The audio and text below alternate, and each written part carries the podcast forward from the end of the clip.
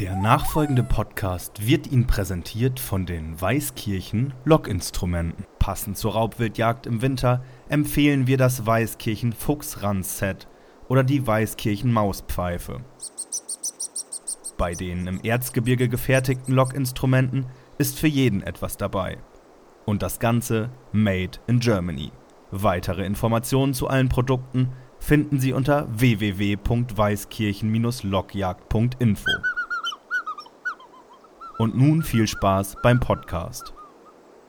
Herzlich willkommen zu einer weiteren vorweihnachtlichen Überläufer-Podcast-Folge. Im Moment ja fast im Zweitagesrhythmus, weil so viele Dinge passieren.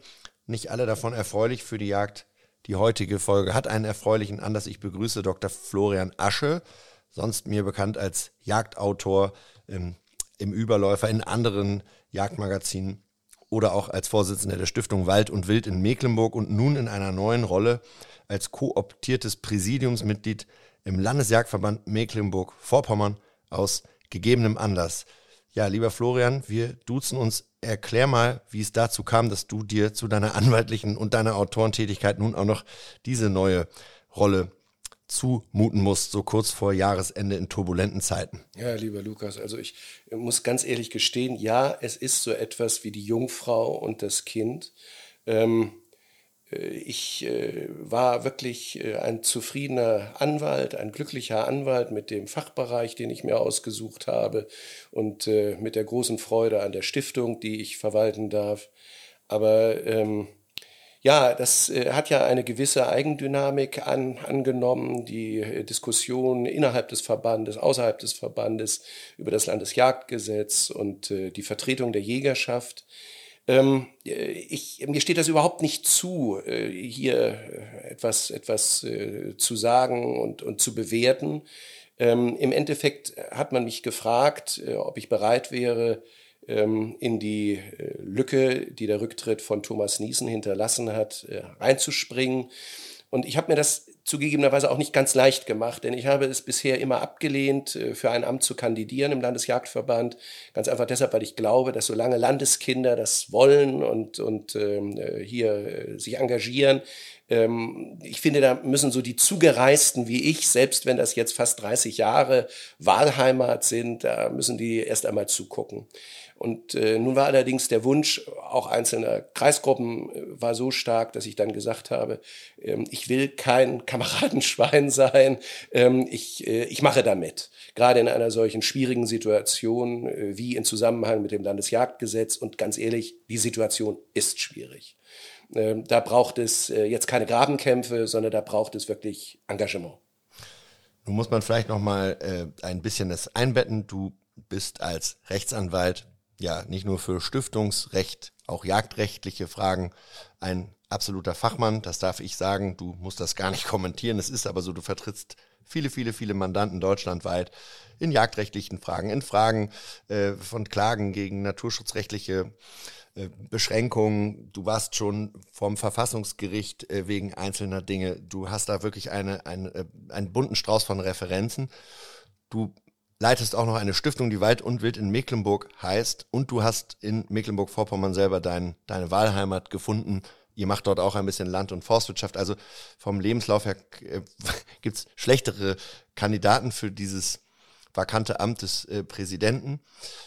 Aber du sagst eben zu Recht, die Situation ist brisant. Warum ist sie brisant? Was droht denn den Mecklenburger Jägern oder vielleicht auch Landnutzern? Warum ist das alles so akut und auch so kurzfristig akut? Ja, also äh, Lukas, jeder kennt diese sehr laute Diskussion aus Rheinland-Pfalz und Brandenburg. Ähm, äh, Verkleinerung der Jagdbezirke, äh, Teilung des Jagdausübungsrechts. Das ist also wirklich, äh, also so, so, schrecklich kann man sich ein Jagdgesetz gar nicht vorstellen, wie es dort vorgestellt wird. Ähm, das alles ist in Mecklenburg-Vorpommern auf den ersten Blick nicht der Fall. Und deshalb haben viele am Anfang gedacht, naja, das ist ja alles gar nicht so schlimm. Ähm, äh, Unterstützung äh, des äh, klimaresilienten Waldes als Gesetzesziel, das ist doch eigentlich eine ganz gute Sache. Aber, und das habe ich auch geschrieben, auf diesen Katzenpfötchen, äh, da kommt ein Gesetz daher, das so giftig ist für die Jägerschaft, dass man es sich gar nicht vorstellen kann. Also beginnen wir einmal mit dem Gesetzesziel. Das Gesetzesziel ist ein klimaresilienter Wald, ähm, was auch immer das heißen mag. Ähm, äh, man stellt sich sofort die Frage, insbesondere dann, wenn dieser Gesetzgebungszweck durch äh, standortgerechte Baumarten ergänzt wird. Auch das wird nicht richtig erklärt, was das sein soll. Naja, also am Ende des Tages äh, kann das auch ein Wald sein, der aus libanesischer Zeder besteht. Das ist dann möglicherweise ein Baum, der dort gut wächst.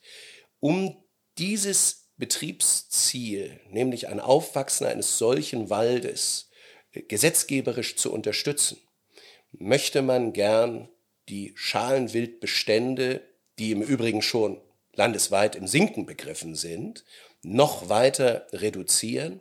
Und dazu wählt man Mittel, die einem gerade dann, wenn man auf Weitgerechtigkeit, auf Fairness gegenüber dem Wilde rechnet, ähm, äh, wirklich die Stimmung versauen. Äh, das ist zum Beispiel der Einsatz von äh, Nachtzieltechnik auf alles Schalenwild. Das ist bisher noch nicht im Gesetzgebungsentwurf drin, aber wird stark gepusht von einzelnen Interessenverbänden. Das ist aber vor allem der Mindestabschuss äh, von äh, Schalenwild, Rot- und Dammwild und Muffelwild. Drolligerweise, das ist ja nicht gerade äh, ein, eine häufige Wildart im Lande. Ähm, äh, diese Wildarten sollen quasi unbegrenzt bejagt werden. Das wird dazu führen, dass unsere Hegegemeinschaften, auf die wir im Land zu Recht stolz sind, weil sie wirklich eine gute Arbeit machen, weil sie wissenschaftsbasiert planen und bewirtschaften, dass diese Hegegemeinschaften de facto abgetötet werden. Das muss man so deutlich sagen. Denn wer gibt sich für ein anstrengendes Ehrenamt her, wenn er etwas plant und keiner hört da drauf, weil die Leute unbegrenzt schießen dürfen. Letztendlich führt uns dieser Gesetzesentwurf in eine Art Freijagdsystem nach italienischem Modus. Ähm, das wird äh, so ein bisschen freundlich dann äh, dargestellt. Nein, nein, es ist ja so, also wir wollen ja die äh, Wildbestände erhalten. Und das äh, steht dann ja auch im Bundesjagdgesetz und äh, das soll dann auch weiterhin so sein. Aber die Mechanismen werden dafür nicht äh, gefunden. Ähm, äh, die Berner äh, Konvention sagt ganz klar und deutlich, ziehende Arten, wie zum Beispiel das Rotwild, die müssen so bejagt, also gemanagt werden, äh, wie wir sozusagen neusprachlich sagen, dass eine Übernutzung und auch eine regionale Ausrottung vermieden wird. Und ganz ehrlich, genau das tut das Gesetz nicht. Es öffnet einen Mindestabschuss nach oben hin, so dass jeder auch regional den Totalabschuss vollziehen kann. Folglich gibt es also keine Gegensteuerungsmechanismen. Und das ist einfach nicht die Art, wie man mit dem Wildtier in Mecklenburg-Vorpommern, das wirklich eines der großen Natur- und Traditionsjagdländer ist, umgehen sollte. Das äh, macht mich wütend. Ja, das ist ein bisschen äh, wenig nachzuvollziehen. Der Herr Backhaus, der dienstälteste Minister Deutschlands, ist er wohl inzwischen hat vor einem Jahr in einem äh, Interview, was wir mit ihm führen durften, der ist ja auch Jagdverbandsmitglied äh, und Jäger selber, logischerweise hat er ja also gesagt, diese ganzen Zustände wie in anderen Bundesländern, also in Brandenburg, in Rheinland-Pfalz oder auch in Bayern, wo es eben überhaupt kein Rotwild gibt in der Fläche, das wolle er also auf gar keinen Fall und das braucht man in Mecklenburg-Vorpommern nicht. Man sei ja zu Recht stolz auf diese vernetzten äh, Rotwildbiotope etc. Rotwild ist in Mecklenburg-Vorpommern eigentlich eine stilprägende Wildart. Es ist äh, auch wahrscheinlich eines der wenigen Länder, wo es genetisch im Moment noch nicht gefährdet sein dürfte, wo es flächendeckend fast vorkommt. Und Mecklenburg-Vorpommern ist ja ein sehr waldarmes Bundesland. 25 Prozent ist der Waldanteil, wenn man äh, dort häufig auf Jagd ist, wie du und ich auch ab und an mal, dann weiß man, da sind auch sehr viele Erlenbrücher dabei, die forstlich überhaupt keinen besonderen äh, äh Nutzwert stiften und in den Rotwild äh, ja im Winter lebt. Im Sommer ist es dann im, in den riesigen Raps- und Maisschlägen es ist im halboffenen Land zu Hause und Mecklenburg-Vorpommern ist die Personifikation von halboffenem Rotwildland. Warum in der Welt muss nun ausgerechnet dort der Mindestabschuss ungedeckelt werden? Warum muss dort nachts mit Wärmebildvorsatz auf Rotwild geschossen werden dürfen? Warum soll es dort ein Wildwirkungsmonitoring geben? Wer hat Herrn Backhaus diesen Irrsinn in die Feder diktiert und weshalb? Ja, also ähm, eins kann ich von vornherein ausschließen, dass es sich um einen leidenschaftlichen Wunsch des Ministers handelt. Ich kenne Till Backhaus, seit er dieses Amt übernommen hat über die Stiftung und ich weiß, dass er zu unserem Stifter Klaus Akte ein wirklich herzliches, vertrauensvolles Verhältnis hatte. Und beide waren sich immer klar darüber, dass Mecklenburg-Vorpommern einen ganz großen Reichtum in der Schönheit der Landschaft hat und in der Vielfalt seiner, äh, äh seines Wildtierlebens. Es war nie in irgendeiner Form ein Gegenstand der Debatte, dass wildfeindlich in Mecklenburg-Vorpommern agiert werden sollte. Deshalb glaube ich, ja, es ist immer schwierig, äh, mit Glauben zu beginnen, aber äh, mir, mir fehlen die Anknüpfungspunkte. Aber die Erfahrung lehrt, dass ein Minister immer ein nachgeordnetes Haus hat. Und in diesem nachgeordneten Haus da sind durchaus mächtige Ministerialbeamte am Werk, die ihre eigene Agenda haben und ähm, ja, und die die Auffassung vertreten, so ein Minister muss auch nicht alles wissen, was er dort vertritt und unterschreibt. Und ich befürchte, dass Till Backhaus sich hier auf eine Ministerialebene verlässt, die dieses Vertrauen so nicht verdient. Eins ist für mich ganz klar. Mein alter Freund Klaus Akte, dieser Stifter und mit zehn im Land, ebenso wie Heimo Redwisch, die würden dem Minister in Anbetracht dieses Jagdgesetzes, wenn er es wirklich vertreten würde, die Hand nicht mehr geben. Ähm, das ist eine solche Brutalität im Umgang mit einem identitätsstiftenden Wildtier im Land und mit dem ländlichen Raum. Das ist nicht hinzunehmen. Jetzt muss man dazu sagen, die Mecklenburger sind zu Recht stolz auf ihre Rotwildbestände. Es ist ja aber nicht so, dass das Rotwild im Rest des Landes es so gut hat, wie es in Mecklenburg-Vorpommern noch der Fall ist. Und nun gibt es diese Berner Konvention. Der Professor Hackländer sagte das hier an gleicher Stelle erst vor wenigen Tagen, dass er äh, diese kollidieren sieht mit dem Gesetzesentwurf. Da müsste doch jetzt eigentlich irgendwie noch ein, auf ein Einlenken zu hoffen sein. Also Nachtjagderlaubnis mit Wärmebildvorsatztechnik auf Rotkälber oder 3B-Hirsche, vollkommen absurd im Angesicht der, der, der Sachlage. Und das gleiche gilt für diese äh, ungedeckelten Mindestabschüsse. Was ist denn jetzt juristisch, politisch überhaupt noch rauszuholen, nachdem der Jagdverband sich vielleicht die letzten Monate auch ein bisschen schwer getan hat, da eine ganz eindeutige Position zu beziehen, was sich jetzt ja glücklicherweise ändert? Also wir haben hier einen Vorschlag gemacht, den ich für wirklich moderat und klug halte. Ähm, äh, das ist ein Mindestabschuss, der überschossen werden kann, und zwar um 20 Prozent. Äh, wohlgemerkt, äh, zum Beispiel in Schleswig-Holstein unter grüner Regierungsverantwortung hat man ein gleiches Konzept verfolgt. Oder denken wir an Vorarlberg in Österreich, auch dort gibt es einen Mindestabschuss, der ist dann allerdings in großräumiger Ebene ebenfalls gedeckelt. Das ist vernünftig, das ist praxisorientiert und das ist ethisch. Wir können uns da eigentlich nichts anderes vorstellen, als dass ein Praktiker wie Till Backhaus auf so einen Vorschlag eingehen wird. Nun ist das Gesetz allerdings schon im Landtag. Das heißt, ähm, äh, hier gilt es, die Parlamentarier zu überzeugen. Und da hören wir sehr Gutes, zum Beispiel aus der SPD-Fraktion, dass dort äh, auch ein ungedeckelter äh, Mindestabschuss ähm, mit einem gewissen Misstrauen gesehen wird. Also wir sind ganz optimistisch, dass äh, einfach bei Gesprächen zwischen Parlamentarier und Bürger, zwischen, zwischen den Jägern vor Ort und, und äh, den Politikern vor Ort, das äh, Verständnis wachsen wird dafür, dass es so nicht geht, mit einer ziehenden Wildart umzugehen. Auf der anderen Seite optimistisch, aber auch ein bisschen äh, skeptisch, denn es ist ja geplant, eine große Demonstration vorzunehmen am 10. Januar um 8 Uhr morgens in Schwerin neben dem Landtag.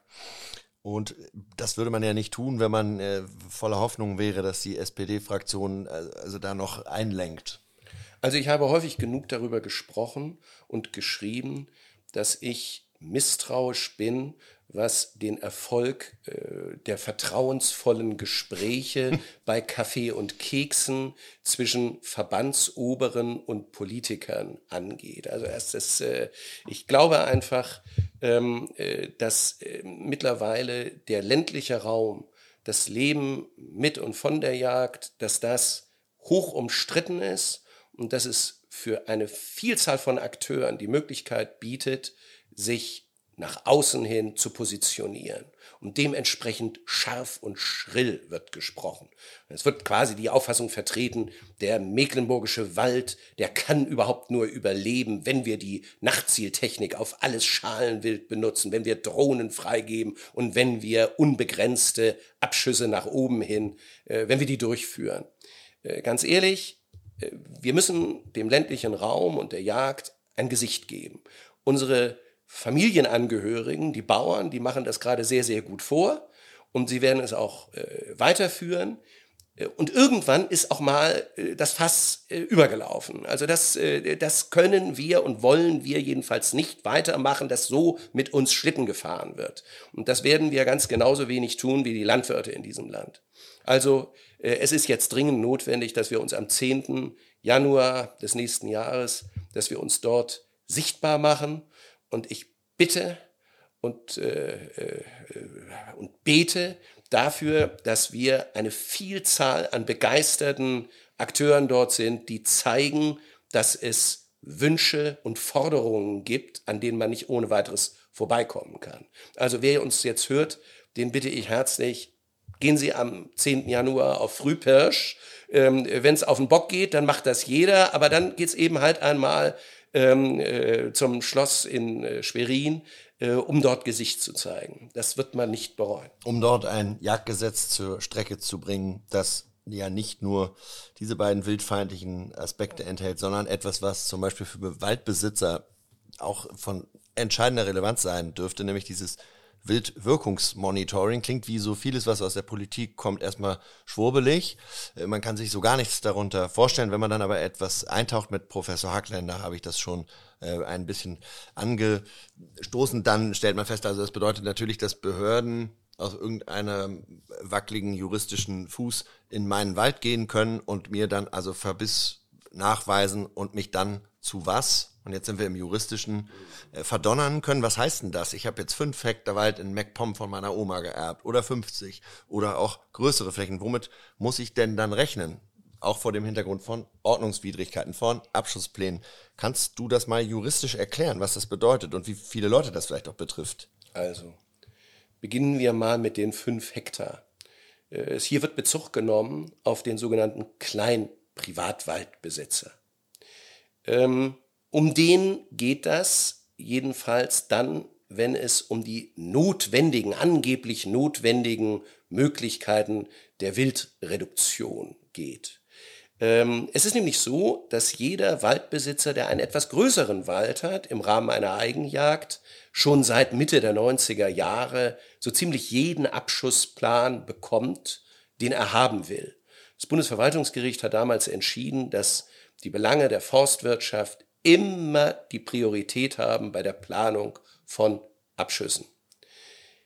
Nun wird gesagt, ja, ja, da ist ja der Kleinwaldbesitzer im Rahmen einer Jagdgenossenschaft und der ist den Wünschen seiner Mitjagdgenossen, ist er quasi unterlegen und dem müssen wir jetzt helfen, damit der Wald überleben kann. Also das Dumme ist, dass die, dass das Ministerium äh, selbst eine Untersuchung gemacht hat, im Übrigen gefördert von der Stiftung Wald und Wild in Mecklenburg-Vorpommern, ein kleiner Werbeblock. Und diese ähm, Untersuchung zum Privatwaldbesitz hat Folgendes ergeben. 50 Prozent der Kleinprivatwaldbesitzer, die im Übrigen im Durchschnitt 60 Jahre alt sind, das ist also ein Pensionärsvergnügen, haben überhaupt kein Nutzungsinteresse an ihrem Wald. Sie haben den Wald durch Erbschaft oder aber weil sie ihn schön finden. Und ähm, dann gibt es einen weiteren großen Anteil, äh, der lediglich eins im Sinn hat, und das ist Brennholzwerben. Es gibt quasi keine Privatwaldbesitzer, die ein Nutzungskonzept für ihre fünf Hektar haben, bei denen sie sich sagen, oh, oh, oh, wir müssen jetzt ganz dringend die Schalenwildbestände absenken. Das kann ich aber nicht, weil ich keine Eigenjagd habe. Deshalb brauchen wir ein anderes Jagdgesetz. Und ähm, das ist meines Erachtens die ganz große Schwindelei, die in diesem Jagdgesetz drin steckt, eine Art Handlungsnotwendigkeit darzustellen, die es überhaupt nicht gibt. Wir werden hier zwangsbeglückt. So, und jetzt kommen wir zum Wildwirkungsmonitoring. Dadurch, dass wir den klimaresilienten Wald fördern, ähm, äh, da äh, will das Ministerium letztendlich mit dem Wildwirkungsmonitoring einen Schritt in eine ökologische Richtung machen, ähm, verschweigt uns dabei allerdings, dass es sich gar nicht um ein Wildwirkungsmonitoring handelt, sondern um ein reines Wildschadensmonitoring. Das heißt, es wird in den Wald gegangen und an bestimmten Weiserpunkten nach Schälschäden geguckt, das ist völlig unauffällig, die gibt es quasi nicht. Nach Schlagschäden geguckt, die gibt es auch nicht. Und nach Verbissschäden geguckt. Und da sind wir im Rahmen so von um die 20 Prozent. Also nicht relevant. Ähm, nichtsdestotrotz, aus diesen 20 Prozent wird dann sofort etwas destilliert. Oh, oh, hier müsse man jetzt ganz dringend tätig werden. Dabei wird keinem gesagt, wo sich das jeweilige Revier befindet. Ist da Bebauung? Ist da extremer Tourismusdruck? Ist da extremer Verkehrsdruck? Haben wir eine Wolfspopulation dort drin? Haben wir äh, einen, einen bestimmten äh, Druck, zum Beispiel durch, durch äh, Hunde, durch wildernde Hunde und so weiter? Das heißt, wir haben es nicht zu tun mit einem wirklichen, wissenschaftlich begründeten Wildwirkungsmonitoring, sondern mit einer Auflistung von Verbissraten und auf dieser Grundlage soll dann kolportiert werden, oh oh, der kleine Privatwaldbesitzer, dem müssen wir jetzt helfen, hoch mit den Abschusszahlen. Und ich sage ganz ehrlich, das ist eine Art von Jagdpolitik, die graust wirklich, die graust. Man fragt sich ja auch so ein bisschen, äh, Mecklenburg-Vorpommern, ich habe mal dieses tolle Buch von Alexander von Bülow gelesen, der war mal Oberlandforstmeister in diesem schönen Bundesland, damals noch ja, ich glaube 20er, 30er Jahre, der ist wirklich viel auf Jagd gegangen und äh, er ist nur auf Jagd gegangen. da gab es dort auch schon viel Rotwild. Vielleicht sogar mehr als heute. Ich kann es nicht genau nachweisen, aber jetzt sinken tatsächlich ja die Wilddichten. In Brandenburg sind sie schon deutlich signifikanter gesunken, aber in Mecklenburg-Vorpommern äh, ist das auch zu beobachten. Äh, wie ist denn der Wald dort überhaupt gewachsen? Wir haben ja da viele alte Buchen, da ist ja schöner Wald, es sind eben nur 25 Prozent. Wie, wie ging denn das überhaupt, wenn einem immer suggeriert wird, das ginge eben alles nicht und müsse sich jetzt ändern? Ja, lieber Lukas, also erst einmal zu Andreas von Bülow. Alexander. Ähm, äh, äh, Entschuldigung, äh, Alexander von Bülow.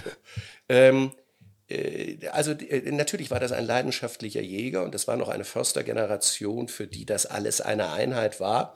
Manchmal ein bisschen ausschlaggebend zum Bereich hin, äh, in dem dann gejagt wurde.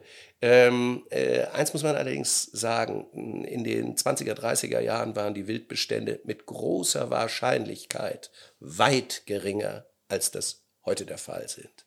Das Interessante ist allerdings, dass der Holzvorrat dieser Jahrzehnte viel, viel, viel geringer war als heute.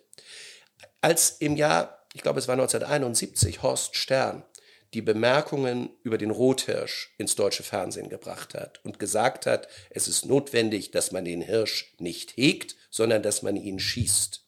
Da waren die Holzvorräte, im Übrigen auch war die Artendiversität im deutschen Wald unendlich geringer, als sie es heute ist, mit höheren Wildbeständen in der Gesamtheit. Das zeigt uns doch nur eins.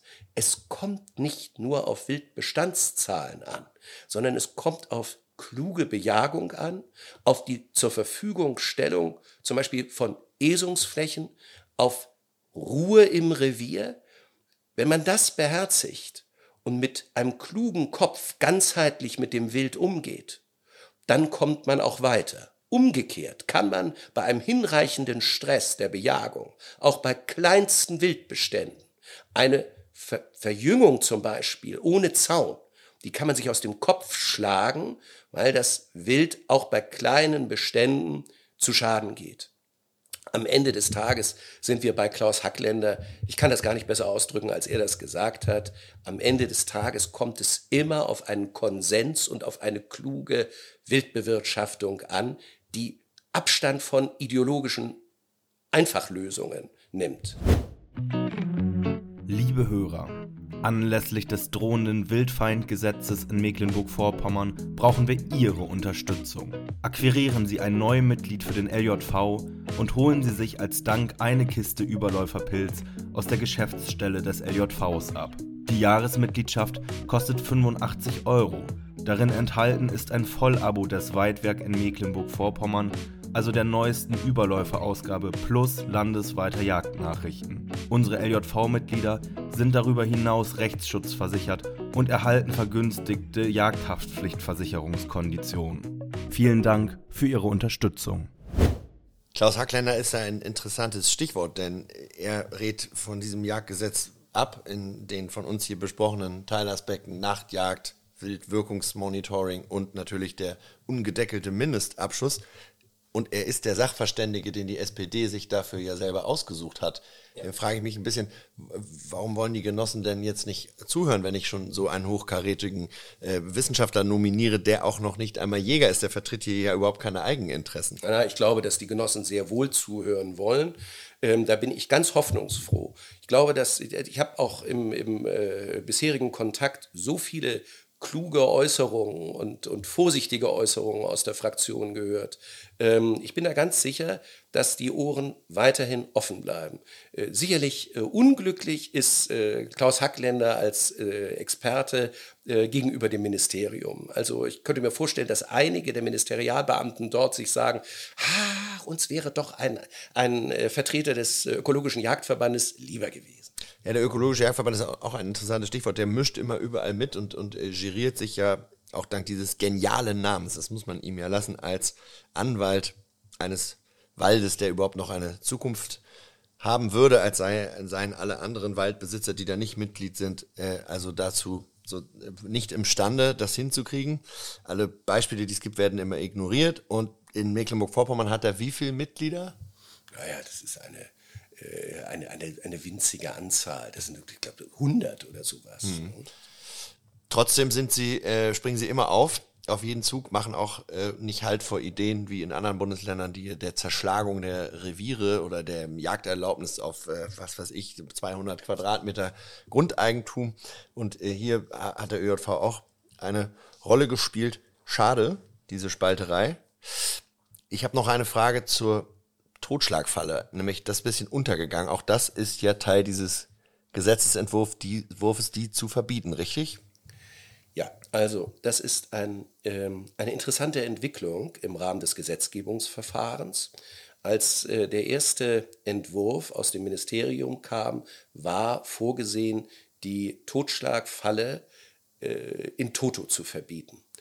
Und ähm, es dauerte nicht lang und da kam interessanterweise aus dem Bereich des Naturschutzes, insbesondere des Küstenvogelschutzes, die ähm, äh, dringende Bitte, sich das noch einmal zu überlegen, weil zum Beispiel ähm, äh, der, die ganzen Marderartigen sich in ähm, Lebendfallen nicht ansatzweise so gut fangen wie in ähm, Totschlagfallen.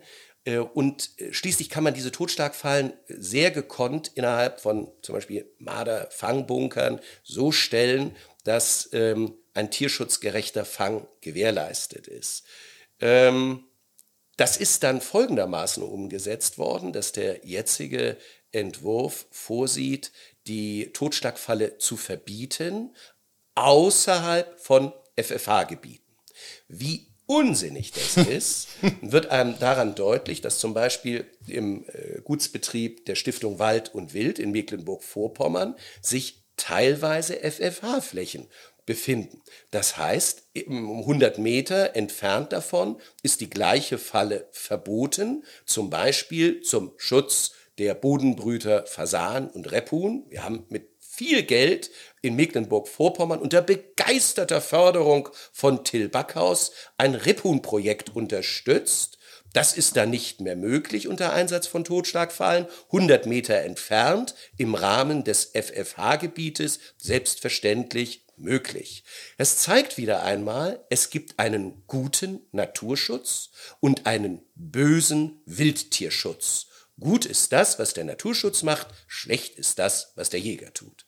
Mit diesen Ungleichbehandlungen, und hier reden wir tatsächlich über Artikel 3 unseres Grundgesetzes, mit diesen Ungleichbehandlungen macht sich ein Ministerium meines Erachtens lächerlich. Wir wären jetzt eigentlich schon am Ende unserer Sendezeit. Dennoch möchte ich dir noch einmal die Gelegenheit einräumen, darauf hinzuweisen, unter dem Motto wild entschlossen, sollen am 10. Januar möglichst alle, denen die Jagd in Mecklenburg-Vorpommern am Herzen liegt, auch Landwirte und auch Reiter, die vielleicht vom, keine Lust mehr auf noch mehr Wölfe haben und natürlich Jäger, und zwar nicht nur aus MV, sondern auch Leute, die gerne nach MV zur Jagd fahren, denn auch die werden hier äh, geschädigt von diesem Entwurf, kommen und da demonstrieren. Und dann hoffen wir gemeinsam, dass die SPD einlenken wird. Habe ich das richtig zusammengefasst? Äh, ich hätte es nicht besser sagen Das glaube ich schon. Äh, du bist großartig, Lukas. ähm, nein, äh, vielleicht doch noch ein letztes Wort. Äh, wie gesagt, wir befinden uns in einer Zeit, in der es im ländlichen Raum stürmt. Und ähm, äh, wir sind mit äh, den Landwirten Mitglieder einer großen Familie. Und diese Familie, die muss erkennen, dass die urbanen Räume, in denen Politik gestaltet wird, dass die sich nicht mehr darum scheren, wie es uns geht und was ihre teilweise wirklich ideologisch verblendeten Gesetzgebungsänderungen mit uns veranstalten. Und deshalb muss jetzt Schluss sein mit dieser dauernden Haltung des äh, äh, armen, unterdrückten Menschen auf dem Land, der alles mit sich geschehen lässt, wir müssen jetzt unangenehm werden. Und deshalb bitte ich alle, die uns jetzt gerade zuhören, seien Sie am 10. Januar äh, in Schwerin, ähm, aber unterstützen Sie auch unsere Familienangehörigen, die Bauern in Deutschland, wenn es zum Beispiel um solche Fragen wie Agrardieselförderung geht. Wir haben ein Land und eine Kultur, die uns unendlich wichtig ist, die wir lieben. Wir können sie nur schützen, wenn wir zusammenarbeiten. Ähm, England hatte schon vor vielen Jahren den Begriff dieser Countryside Alliance, das heißt, der ländliche Raum, der zieht an einem Strang. Es ist jetzt spätestens die Zeit, sich diese Entwicklung als Vorbild zu nehmen und äh, zusammenzuhalten. Jäger, Bauern, Angler, Imker, Förster. Vielen Dank. Lieber Florian Asche, viel Erfolg bei der Kampagne Wild entschlossen gegen das grün angehauchte rote Jagdgesetz in MV.